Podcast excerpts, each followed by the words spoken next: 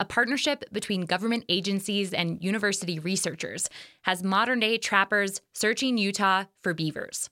But they aren't after pelts. Instead, they're using the large rodent to lessen the effects of drought. Justin Higginbottom of KZMU in Moab reports in this story that comes to KHOL through the Rocky Mountain Community Radio Collaborative. I'm at the chalky slopes of the Book Cliffs in the desert of southeastern Utah. A short, dusty drive from the highway, and there's a leafy oasis along the shallow Price River. I'm with Christine Sandback. She's a graduate student at Utah State University, and she has a beaver in a cage that she's trying to get a read on. Whenever we interact with them, we record their behavior. So she kind of turned away. So that would be fearful. So I'm just going to write that down. Sandback helps to trap and relocate beavers in Utah, and she's gotten to know quite a few. Yeah, it's interesting. They, they really do have different behaviors. Our last one that we did, he was super aggressive like the whole time. He was a big male. He was kind of scary. He would hiss and lunge at us. But this beaver is calm with her back turned to us. Sandback named her Ice Baby after finding her in the cold waters of a high elevation canyon. We're just trapping for a landowner. She has a really amazing beaver complex on her property, but it's just gotten out of hand for her. Although Ice Baby finds herself some 60 miles south of her home waters, she's actually lucky. Before this project, usually the solution would be lethal removal. The state would come in and remove beavers for them. Instead of being killed, the hope is that Ice Baby will go to work for the state. Prolonged drought is drying up sections of this river and threatening fish, including three endangered species.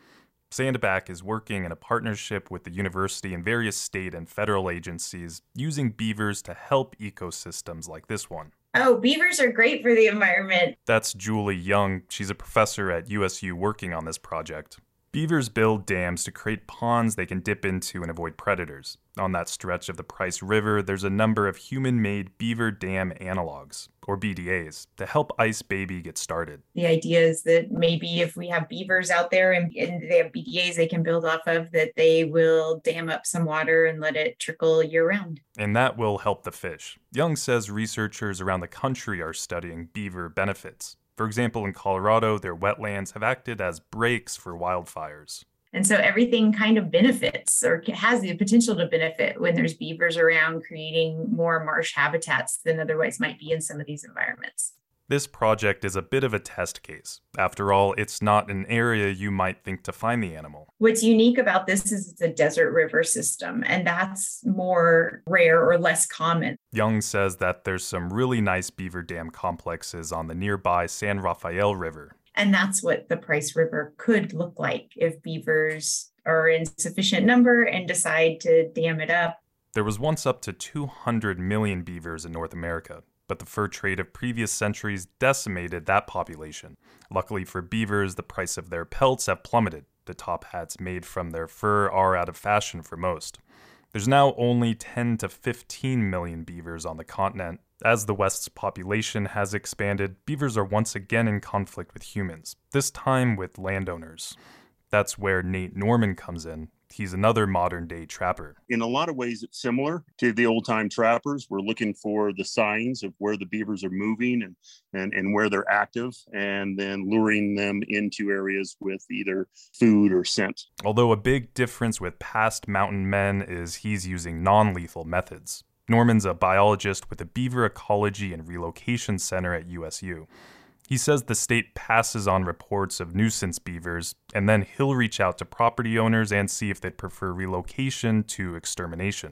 He also educates them on the usefulness of beavers. And we've had some successes where people have been okay to leave the beaver on their site and, and, and not actually have them removed. He says in the last five years, he's seen a change of heart toward beavers. During drought, ranchers have especially come around to the benefits of beavers building stock ponds to provide water for cattle. They realize that when they go out and build a stock pond and it blows out in the springtime, they've got to go back up there and fix it. But if a beaver builds a pond and it blows out in the springtime, the beaver go fix it. They also help grow riparian vegetation used for animal feed, also important in a drought. Back at the Price River, Ice Baby is acting a little less fearful. She's in view of the water and gnawing at her cage. Sandback points out an artificial dam. So that is a BDA right there. Um, so it was built last year. They used to have a ton of juniper and stuff in them. They were way bigger, but they've gotten blown out with floods and stuff. Workers built 70 BDAs last year in the state. If Ice Baby likes this spot, then Sandback's job is done. So that's sort of the goal here is to have this feedback of you build the BDAs, then translocate beavers. BDAs make habitat better for the beavers, and then in turn the beavers maintain the BDAs. So there's no extra resources going into that.